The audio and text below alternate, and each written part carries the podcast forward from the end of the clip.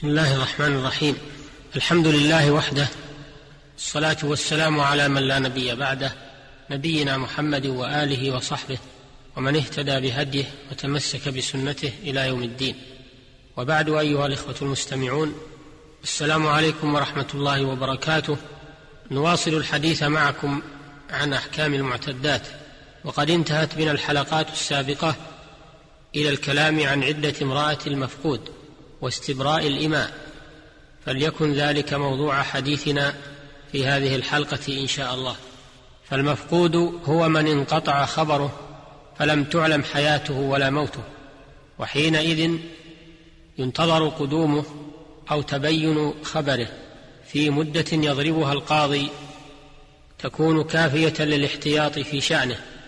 وتنتظر زوجته في بقائها في عصمته في تلك المدة لأن الأصل حياته فإذا تمت مدة الانتظار المضروبة حكم بوفاته واعتدت زوجته عدة الوفاة أربعة أشهر وعشرة أيام. وقد حكم الصحابة رضي الله عنهم بذلك. قال الإمام ابن القيم حكم الخلفاء في امرأة المفقود كما ثبت عن عمر. وقال أحمد ما في نفسي شيء منه. خمسة من الصحابة أمروها أن تتربص. قال ابن القيم قول عمر هو أصح الأقوال وأحراها بالقياس. قال شيخ الإسلام ابن تيمية والصواب انتهى. فإذا انتهت عدتها حلت للأزواج ولا تفتقر إلى طلاق ولي زوجها بعد اعتدادها للوفاة. فإن تزوجت وقدم زوجها الأول فالصحيح أنه يخير بين استرجاعها وبين إمضاء تزوجها من الثاني ويأخذ صداقة سواء كان قدومه بعد دخول الزوج الثاني أو قبله. على الصحيح. قال شيخ الإسلام ابن تيمية رحمه الله الصواب في امرأة المفقود مذهب عمر وغيره من الصحابة وهو أنها تتربص أربع سنين ثم تعتد للوفاة. ويجوز لها أن تتزوج بعد ذلك وهي زوجة الثاني ظاهرا وباطنا. ثم إذا قدم زوجها الأول بعد تزوجها خير بين امرأته وبين مهرها ولا فرق بين ما قبل الدخول وبعده. وهو ظاهر مذهب أحمد. ثم قال والتخيير فيه بين المرأة والمهر هو أعدل الأقوال. انتهى. والقول المقابل لهذا القول الذي اختاره الشيخ هو التفريق بينما إذا قدم زوجها الأول قبل وطء الزوج الثاني وما إذا قدم بعده.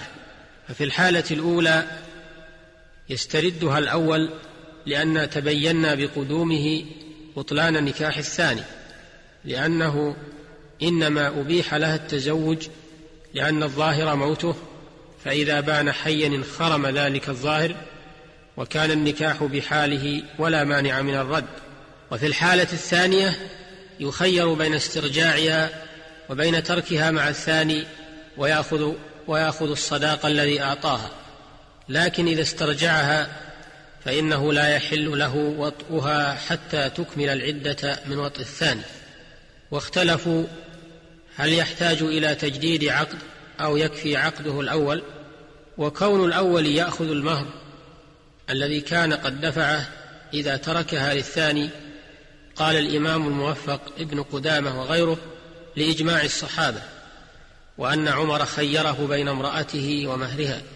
قال الإمام ابن القيم وهو أصح الأقوال وأحراها بالقياس وقال الصواب أنه يرجع بما مهرها فإنه هو الذي يستحقه انتهى. ومثل ما ذكر في حق امرأة المفقود من أحكام من أحكام كل زوجين فرق بينهما بسبب ثم تبين انتفاؤه. قال فقهاؤنا رحمهم الله ومتى فرق بين زوجين لموجب ثم بان انتفاؤه فكمفقود. وذلك كما لو فرق بينهما لأخوة من رضاع أو تعذر نفقة من زوج ونحو ذلك.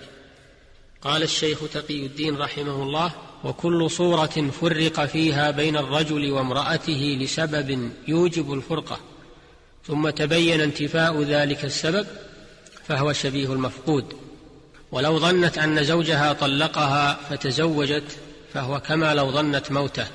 ولو اعتقدت أنه عاجز عن حقها وأنه يجوز لها الفسخ والتزويج بغيره وأنه يجوز لها الفسخ والتزويج بغيره فشبه امرأة المفقود.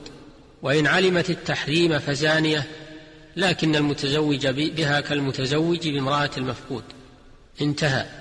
أيها المستمع الكريم وأما الاستبراء فهو تربص يقصد منه العلم ببراءة رحم ملك اليمين مأخوذ من البراءة وهي التمييز والقطع. فمن ملك أمة يوطأ مثلها ببيع أو هبة أو سبي أو إرث أو غير ذلك حرم عليه وطئها ومقدماته قبل استبرائها لقوله صلى الله عليه وسلم من كان يؤمن بالله واليوم الآخر فلا يسقي ماءه زرع غيره رواه أحمد والترمذي وأبو داود. وفي حديث آخر رواه أبو داود لا توطأ حامل حتى تضع واستبراء الأمة الحامل ينتهي بوضع الحمل. لعموم قوله تعالى وأولاة الأحمال أجلهن أن يضعن حملهن. وغير الحامل إن كانت تحيض فاستبراؤها بحيضة. لقوله صلى الله عليه وسلم في سبي أو طاس لا توطأ حامل حتى تضع ولا غير حامل حتى تحيض حيضة. رواه أحمد وأبو داود. فدل هذا الحديث على وجوب استبراء الأمة المسبية وغيرها قبل وطئها. ودل على بيان ما تستبرأ به الحامل والحائض منهن. وأما الأمة الآيسة من الحيض والأمة الصغيرة فتستبرآن بمضي شهر لقيام الشهر مقام حيضة في العدة. والحكمة في استبراء الأمة قبل وطئها بينها قوله صلى الله عليه وسلم من كان يؤمن بالله واليوم الآخر فلا يسقي ماءه زرع غيره فبين أن الغرض من الاستبراء تجنب اختلاط المياه واشتباه الأنساب. ولقوله صلى الله عليه وسلم كيف يستخدمه وهو لا يحل له؟ كيف يورثه وهو لا يحل له؟ أيها المستمعون الكرام إلى الحلقة القادمة بإذن الله.